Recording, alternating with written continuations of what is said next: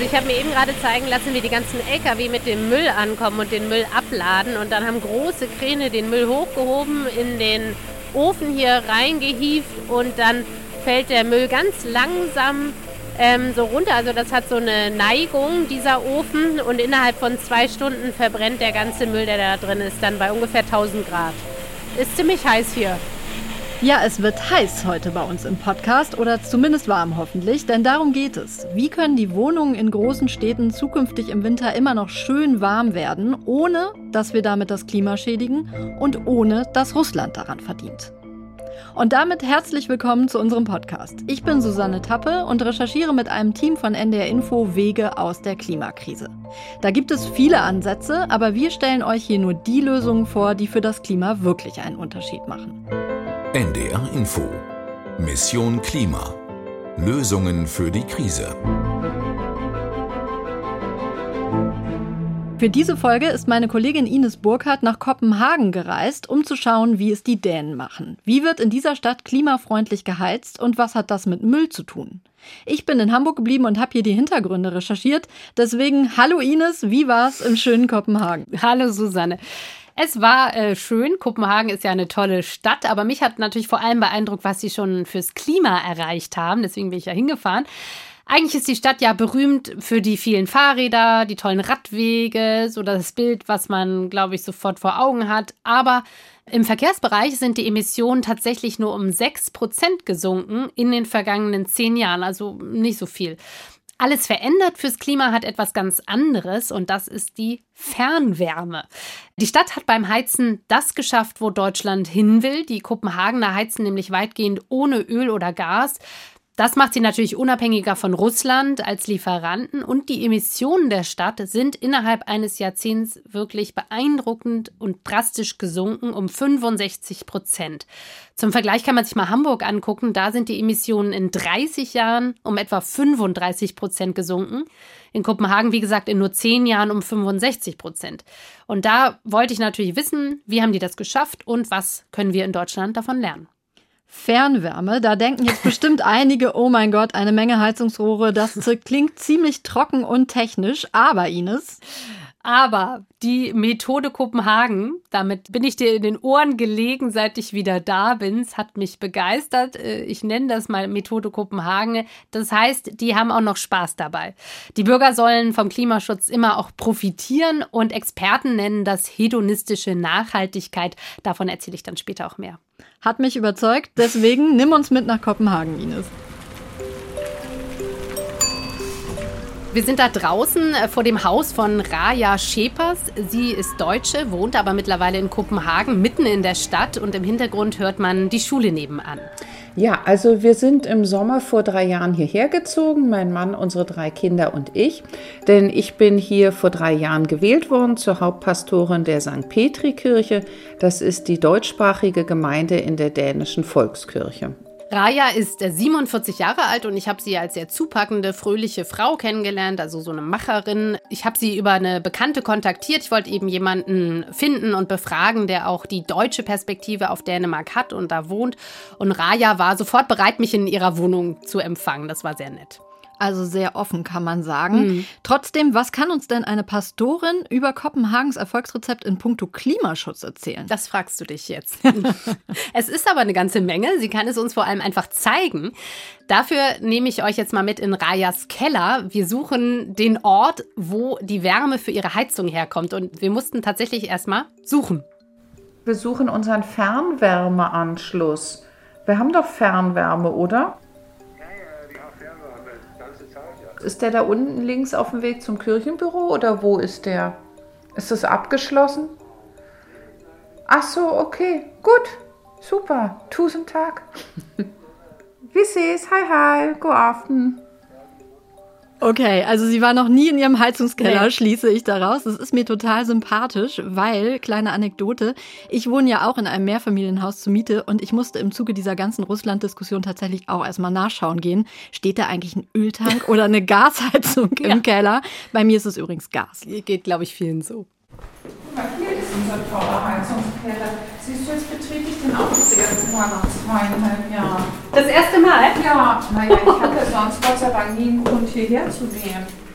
Ja, siehst du. Angeblich geht hier mein Schlüssel. Jetzt bin ich ja gespannt. Okay. Ist ja recht groß, mit Fahrrad drin. Und Rasenmäher. Ja. Das Da, sieht guck mal, hier steht ja sogar Fernwärme drauf. Ach, Toll. das ist ja ein riesiges Ding. Fernwärme Retour. Also man hört unsere Begeisterung raus. Wir sind da eben reingegangen und bei ihr steht eben kein Gaskessel, sondern diese Fernwärmeanlage, wirklich riesig, bestimmt 30 unterschiedliche Rohre, die liefen an der Decke entlang, an den Wänden. In der Mitte des Raumes ein dicker weißer Kessel, überall irgendwelche Hebel und Anzeigen. In dem Haus, in dem Raya wohnt, gibt es eben 14 große Wohnungen und die werden alle über die Fernwärme mit heißem Wasser versorgt. Ja, so sieht es also aus. Das Klimageheimnis Kopenhagens. In der ganzen Stadt verlaufen unter der Erde Rohre, die warmes bzw. heißes Wasser zu den Häusern bringen. Richtig, Ines? Ja, genau. In den Häusern gibt es sogenannte Wärmetauscher. Also da wird dann die Wärme aus den Rohren, also aus dem heißen Wasser, was in den Rohren ist, an die verschiedenen Heizkreisläufe im Haus weitergegeben. Und damit wird dann das Wasser zum Heißduschen warm gemacht, für die Heizkörper, Fußbodenheizung und so weiter. Und man kann schon richtig sagen, was du eben sagtest, das Klimageheimnis Kopenhagens. Also ja, die Fernwärme ist so das Erfolgsrezept der Stadt eigentlich. Zusammen mit der nachhaltigen Stromerzeugung durch Wind. Also sie haben ganz, ganz viele Windräder. Das trägt natürlich auch dazu bei. Aber es ist eben sehr beachtlich. Also 98 Prozent aller Haushalte in Kopenhagen sind an dieses Fernwärmenetz angeschlossen, brauchen also weder eine Ölheizung noch eine Gasheizung im Keller. Und vor allem dank dieser Wärmewende haben die ihre Emissionen eben so weit runtergebracht. Ja, und was ich auch interessant finde, bei unseren Recherchen hat sich ja herausgestellt, dass die Fernwärme auch deshalb bei den Bürgern in Dänemark gut ankommt, weil die Kosten staatlich kontrolliert werden. Mhm. Also wird Klimaschutz den Leuten nicht nur leicht gemacht, er wird auch, das kann man glaube ich schon sagen, sehr angenehm gestaltet. Ja, also deshalb musste sich Raya auch noch nie Gedanken machen über ihre Anlage im Heizungskeller oder überhaupt, wie sie heizen. Glaube ich, war jetzt nie ein Thema, weil es eben auch preislich nicht so reinschlägt wie jetzt bei uns in Deutschland zum Beispiel, wo ja die hohen Gaspreise im Moment ein Riesenthema sind. Und jetzt, um nochmal aufs Klima zu kommen, das Beste daran, finde ich, an dieser Fernwärme ist die Energie dafür. Die ist wirklich klimafreundlich. Und dazu erzähle ich dann später mehr.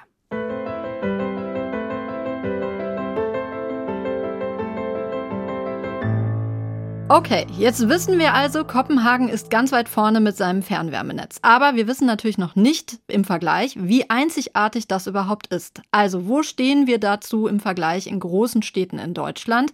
Und ich sagte ja schon, mit der Hintergrundrecherche habe ich mich herumgeplagt, zusammen mit meinem Kollegen Marc-Oliver Rehrmann aus unserem Mission Klimateam. Und das haben wir natürlich nur gemacht, um jetzt mit unserem Wissen zu prahlen. Also passt auf.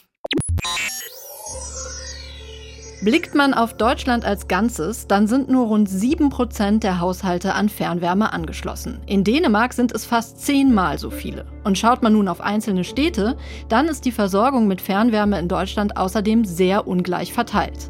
Da ist einerseits Flensburg, das Kopenhagen in nichts nachsteht und ebenfalls fast alle Haushalte ans Fernwärmenetz angeschlossen hat. In den Großstädten Berlin und Hamburg sind es aber schon nur noch rund ein Drittel der Wohnungen und Häuser und das ist noch eine sehr gute Quote. In Düsseldorf etwa sind es unter 10 Prozent. Und in ganz Rheinland-Pfalz werden nur noch verschwindende 2 Prozent der Haushalte mit Fernwärme versorgt. Ja, in den meisten deutschen Städten sind wir von einem Fernwärmenetz wie in Kopenhagen also weit entfernt. Ja, stimmt. Dort heizen eben 98 Prozent der Haushalte mit Fernwärme. In Dänemark als Ganzes übrigens sind es 65 Prozent. Und wie die Dänen das geschafft haben, das hat mir Simon Kier-Hensen erklärt.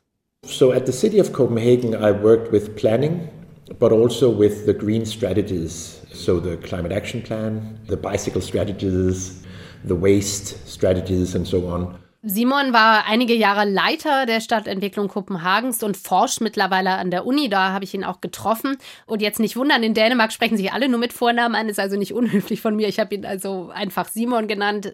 Und bei Simon merkt man sofort, der brennt für Klimaschutz. Der hat super viel Expertise, hat auch schon andere Städte beraten und kennt Kopenhagens Klimaweg äh, so gut wie kaum ein anderer, kann man sagen. Und er hat mir erzählt, wie die dänische Regierung massiv umgesteuert hat, nämlich nach der Ölpreiskrise in den 70er Jahren. Also Dänemark war damals sehr abhängig vom Öl. Und als dann dieser Ölboykott kam von der OPEC, also von der Organisation Erdöl exportierender Staaten gegen den Westen, da bekam Dänemark dann den steigenden Ölpreis massiv zu spüren. Und da haben sie einfach gesagt, wir wollen unbedingt rauskommen aus dieser Abhängigkeit. Das klingt vertraut, ganz ähnlich wie unsere Situation heute. Wir wollen mhm. angesichts des Ukraine-Kriegs und der gestiegenen Energiepreise ja auch dringend wegkommen, in dem Fall von russischem Öl und Gas. Genau, viele Parallelen und das sieht auch Simon so. And that's why it's interesting to see now that we have the war in Ukraine. Jetzt mit dem Krieg in der Ukraine hat er mir erzählt. That some of the themes that in the late 70s and 80s were part of this district heating success, you can say, being developed in Denmark. Some of the same discussions are now resurfacing again. Kommen manche dieser Themen wieder hoch, die in Dänemark eben in den späten 70ern und 80ern zu diesem dänischen Fernwärmeerfolg geführt haben? How can we make sure that we are even more independent of, say, imported gas? How can we make sure that we are able to provide for ourselves when it comes to energy?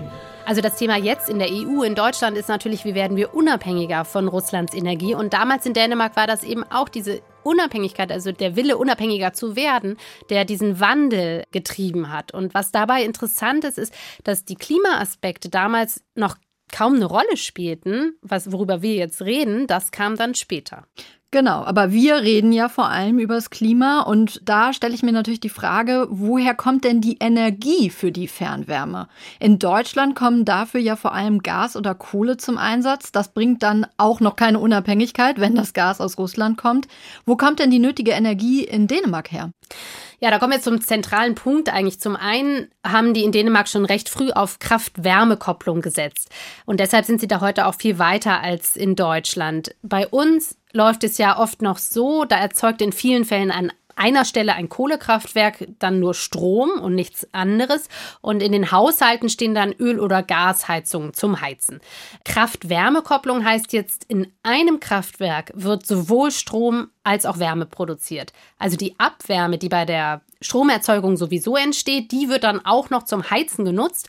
Das ist natürlich wesentlich effizienter und spart auch jede Menge CO2. Und dass die Dänen da heute so viel weiter sind, das lag auch an der Ölpreiskrise in den 70ern? Simon sagt, das war damals wirklich eine radikale Transformation in Dänemark, die aus seiner Sicht nur durch diesen Schock möglich war. Also, dass die Leute etwa an einigen Tagen ihr Auto auch nicht benutzen durften. Sundays where people were not allowed to use their car and so on. You really had to save energy, save energy. And I think this idea that by using the excess heat from electricity production and then, you know, providing that as an as a um, heat source for, for individual homes and so on, I think that just seemed like the right thing to do, knowing that you had to do something quite dramatic to reduce the need for, for energy. Yeah. Genau, diese autofreien Tage kennt man aus Deutschland ja auch von damals, aber die Dänen haben diesen Schock eben so erlebt, eigentlich wie wir jetzt mit dem Ukraine-Krieg, kann man sagen. Die dänische Regierung hat dann konsequent umgeplant muss man sich ja auch so vorstellen, für so ein zentrales Fernwärmenetz muss man natürlich alle Straßen aufreißen, die Rohre verlegen, man muss Gesetze erlassen, Investitionen machen, fließt super viel Geld, man muss die Bürger mitnehmen. Also macht man nicht von heute auf morgen, aber der Vorteil von so einem zentralen System ist natürlich, man muss jetzt nicht jeden einzelnen Haushalt einzeln überzeugen, steigt doch mal um auf eine andere Wärmeversorgung, wie wir das eigentlich jetzt in Deutschland erleben, zum Beispiel mit den Wärmepumpen. Muss mhm. nicht jeder einzelne Haushalt muss da was ändern sondern in Dänemark, ich sage das jetzt mal so plakativ, man nutzt einfach als Staat Kraft-Wärme-Kopplung und das gilt dann ja einfach, zack, äh, mal eben für hunderttausende Haushalte, die alle angeschlossen sind ans Netz. If, like in Copenhagen, every household more or less is connected to a centralized district heating system, that makes your opportunities to uh, bring about change and coordinate that way, way better. Also du kannst den Wandel und damit auch die Wärmewende einfach besser koordinieren, so als Staat. Ja, das leuchtet ein. Du bist einfach potenziell viel durchsetzungsfähiger und dann auch schneller. Mhm. Aber ich muss mich da jetzt trotzdem noch mal ganz kurz festbeißen, Ines, denn selbst wenn man die Abwärme von der Stromerzeugung nutzt, auch Strom wird in Deutschland ja meist durch das Verbrennen von Kohle oder Gas erzeugt. Wir haben aber ja gesagt, die Dänen sind einerseits unabhängiger geworden und schützen das Klima. Das heißt, da fehlt mir jetzt noch so ein Puzzleteil. Wie kriegen die das hin? Du kannst es dir denken, ganz viel mit erneuerbaren Energiequellen, aber auch mit Müll. Und das fand ich total interessant. Ähm, der wird nur 15 Minuten vom Hauptbahnhof entfernt verbrannt. 15 Minuten vom Hauptbahnhof entfernt. Okay, das stelle ich mir jetzt aber wirklich unangenehm vor. Also da ist eine hässliche Müllverbrennungsanlage mitten in der schönen Stadt. Denkt man erstmal so, es ist nicht ganz so. Hier kommt wieder meine Methode Kopenhagen ins Spiel. ähm, diese Müllverbrennungsanlage war nicht hässlich, sondern ein grüner Hügel. Das ist der sogenannte Copen Hill. Auf dem Dach der Müllverbrennungsanlage liegt so ein spezielles Material, sieht aus wie Rasen und darauf kann man Skifahren. Ja, alles klar. Das ist jetzt mal Klimaschutz, der Spaß macht. Ja, war mein Gedanke. Ich habe mir da die Skier ausgeliehen und angezogen. Ich war auch sehr motiviert, aber dann. So, also ehrlich gesagt, es ist mega windig und total rutschig. Man schlittert hier runter wie auf so einer Eisfläche und ich muss mich total konzentrieren, nicht hinzufallen. Also ich kann hier das Aufnahmegerät nicht länger halten. Ich muss jetzt runterfahren. Ich musste irgendwie hier runterkommen. Oh Gott, Ines, das klingt ja schrecklich. Dabei klang das eigentlich nach so einer schönen es war Idee. Ein Kampf. Skifahren auf dem Müllberg in Anführungsstrichen, aber das klang jetzt nicht besonders erfolgreich. Nee, überhaupt nicht. War viel zu rutschig. Es hatte auch noch geregnet. Ich bin wie so eine komplette Anfängerin echt nur im Schneepflug runtergerutscht. Es war auch außer mir kaum jemand anders da zum Skifahren ich will es jetzt gar nicht so schlecht machen. Ich glaube, es lag am Tag. Es hat, wie gesagt, geregnet und äh, war kalt und windig. Aber es sind trotzdem noch viele Leute zum Kuppenhill gekommen, um zu joggen oder äh, zu wandern. Die nennen das tatsächlich so. Also der Berg ist immerhin 85 Meter hoch. In Hamburg ist das Wandern. in, genau, in Kopenhagen auch. Und oben habe ich zum Beispiel Tommy und Anne getroffen, zwei Kopenhagener, die da mit ihrer Pfadfindergruppe hochgestiefelt sind und die finden es ein richtig gutes Konzept, so eine Müllverbrennungsanlage auch für die Leute zugänglich zu machen und dann, ja, man kann ja sagen, so aus einem potenziellen Schandfleck eine Attraktion zu machen. I think it's great that they added some value. You need to get rid of the rubbish and then in Denmark when you don't have any hills and you don't uh, have any snow and you can't ski and then you're making a, a skiing hill. I think that's great. Also die Architekten nennen das eben hedonistische Nachhaltigkeit, mein neuer Lieblingsbegriff und ich finde, das ist ein gutes Konzept. Ja, absolut. Also du hast mich damit auch völlig überzeugt. Ich finde das auch ein großartiges Konzept. Etwas, das uns in Deutschland dabei helfen könnte, die Energiewende zu beschleunigen, glaube ich. Und mhm. deswegen habe ich darüber auch noch mal etwas ausführlicher mit Felix Kreuzig gesprochen. Er ist von Hause aus Physiker, arbeitet für das Klimaforschungsinstitut MCC in Berlin und er hat am neuesten Bericht des Weltklimarats als Leitautor mitgeschrieben. Und darin, in diesem Bericht, stehen aus meiner Sicht zwei besonders interessante Erkenntnisse. Erstens, dass wir bis 2050 weltweit zwischen 40 und 70 Prozent aller Emissionen einsparen können, wenn wir unseren Lebensstil ändern.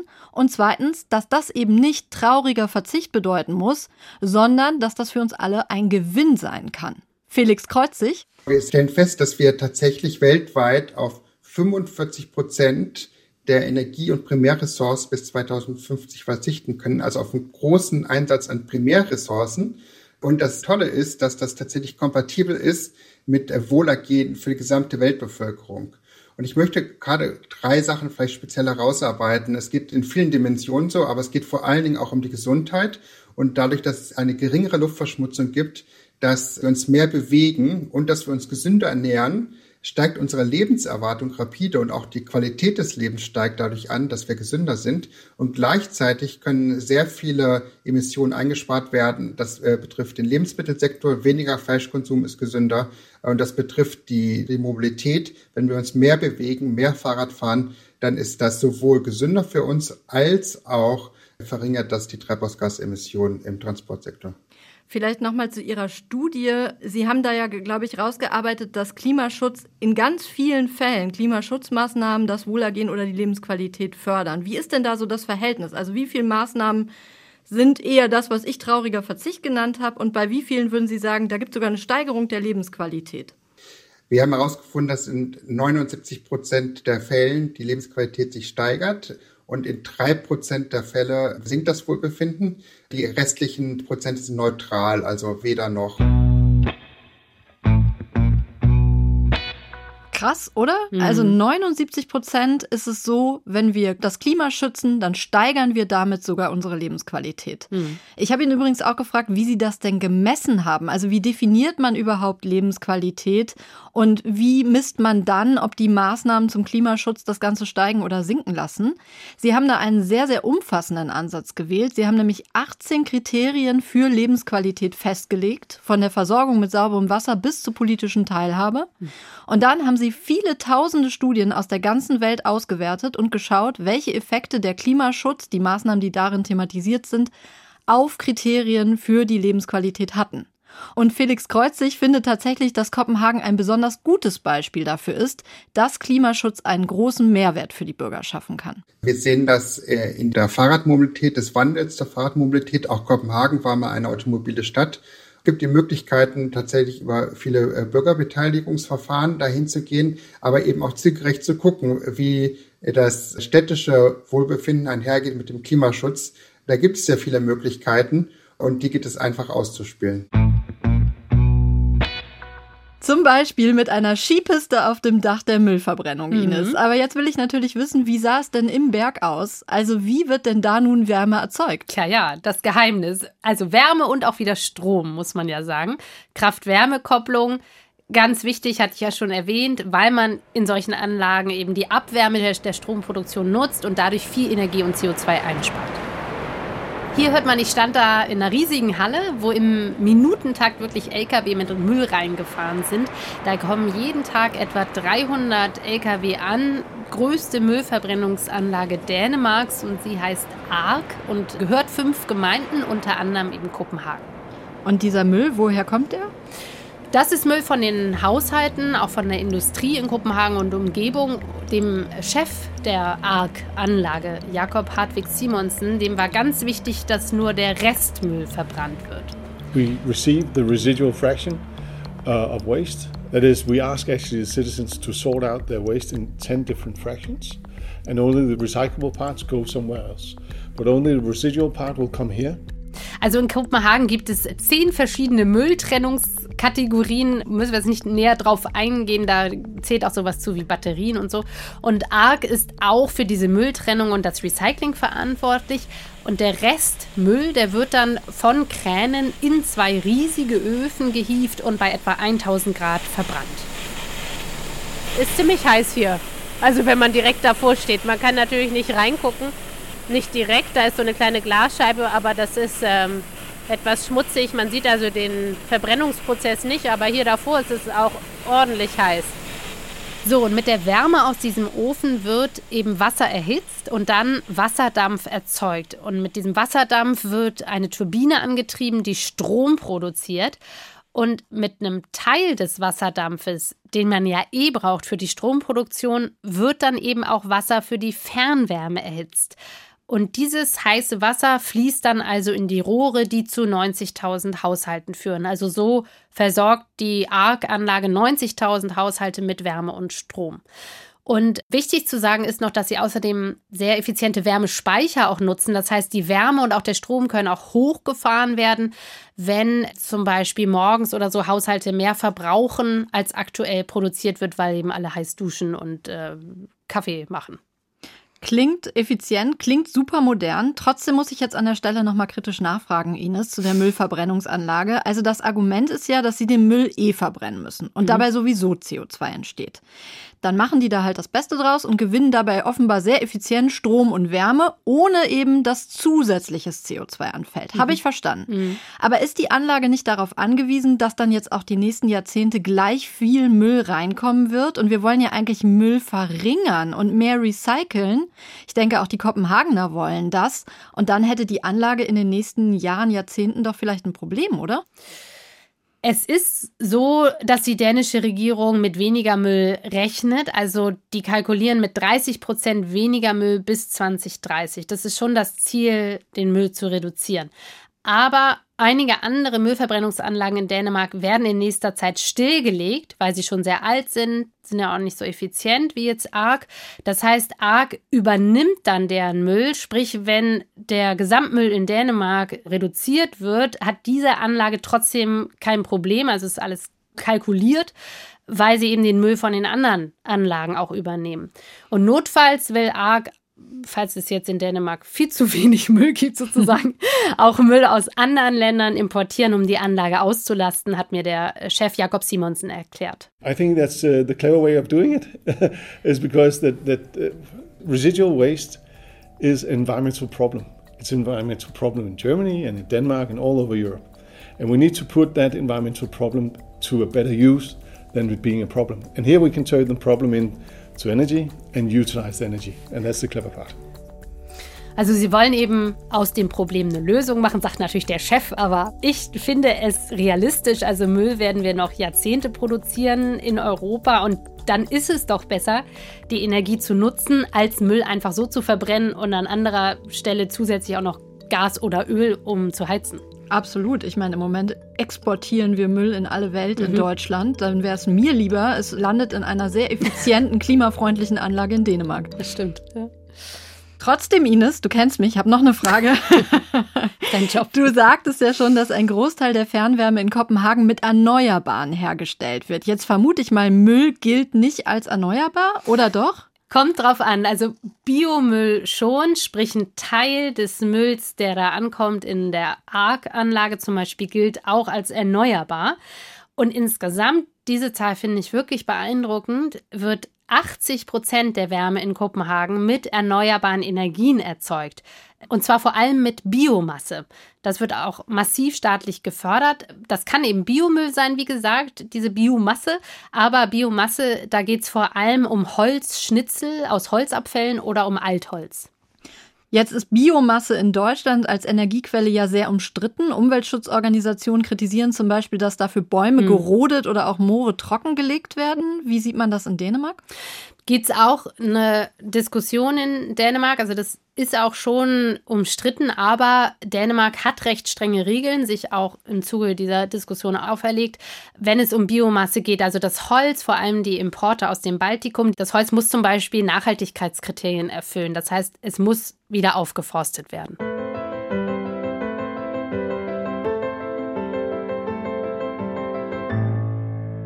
Gut, bleibt noch eine Frage, nämlich ob das Konzept Fernwärme auch in Deutschland funktionieren würde und ob uns dafür vor allem noch genug Zeit bleibt. Immerhin hat Kopenhagen die Weichen dafür ja in den 70er Jahren gestellt.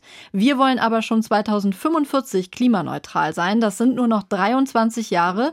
Und genau das habe ich deshalb Andreas Kuhlmann gefragt. Er ist der Chef der Deutschen Energieagentur, kurz DENA, und damit dafür zuständig, die klimapolitischen Ziele der Bundesregierung zur Energiewende umzusetzen. Und er er sagt, in den großen Städten und Ballungsräumen in Deutschland macht es auf jeden Fall Sinn, möglichst viele Menschen noch an Fernwärme anzuschließen. Da, wo sie mehr Familienhäuser haben, die man vielleicht auch mit anderen Technologien gar nicht so gut beheizen kann, da ist das sehr sinnvoll. Da sind die Kosten auch viel günstiger, wenn es eben verdichteten Wohnraum gibt, wo es sich eben lohnt, leitungsgebundene Wärme hinzubauen. In Deutschland gibt es insgesamt auch 15 Millionen Ein- und Zweifamilienhäuser. Da hat man natürlich nochmal ganz andere Möglichkeiten. Da gibt es Solarenergie, Solarthermie, da gibt es Wärmepumpen, Speicher, alle möglichen Dinge, die man vor Ort dann auch noch machen kann. Und in diesen Bereichen würde ich sagen, lohnt es sich in besonderer Weise eben auch Wärmepumpen einzusetzen. In anderen Bereichen braucht man eben die leitungsgebundene Wärme. Und als hätten wir es geahnt, widmen wir uns in der nächsten Folge von Mission Klima dem Thema Wärmepumpen. Tada! Aber wir zeigen euch dann nicht irgendein kleines Pümpchen an irgendeinem kleinen Häuschen, sondern wir zeigen euch, wie man gleich ganze Wohnviertel klimafreundlich mit Wärmepumpen versorgen kann. Für mehr Klimaschutz und für mehr Unabhängigkeit von russischem Gas. Ich finde, um nochmal vielleicht ein, so ein Fazit zu ziehen, wir können uns schon einiges abgucken bei unseren Nachbarn. Vor allem fand ich es echt beeindruckend, wie konsequent sie das Fernwärmenetz einfach aufgebaut haben über Jahrzehnte, ja, und sich da auch nicht haben beirren lassen und wie sich das jetzt eben auszahlt fürs Klima, ne? weil sie so viel auf Erneuerbare setzen und ähm, auf Müll als Energiequellen. Also ich denke zumindest für größere Städte auch in Deutschland, wo das viel einfacher ist, so ein Fernwärmenetz aufzubauen, kann Kopenhagen wirklich auch Vorbild sein. Genau. Ines, dir herzlichen Dank, dass du dich todesmutig in Kopenhagen ja. von Skihängen auf Müllverbrennungsanlagen hinuntergestürzt Sehr hast. Sehr gerne. Und euch herzlichen Dank fürs Zuhören. Schickt uns doch gern Kritik und Anregungen an klima.ndr.de. Und wenn ihr keine Folge mehr verpassen wollt, dann abonniert Mission Klima einfach. Wir hören uns hoffentlich in zwei Wochen. Für heute sagen wir Tschüss und macht's gut. Tschüss. Mission Klima. Lösungen für die Krise. Ein Podcast von NDR Info. Wenn ihr mehr Podcasts hören wollt, die sich mit der Ukraine, Russland und dem Krieg um Rohstoffe beschäftigen, dann empfehlen wir euch den Weltspiegel in der ARD Audiothek, der Audio-App der ARD.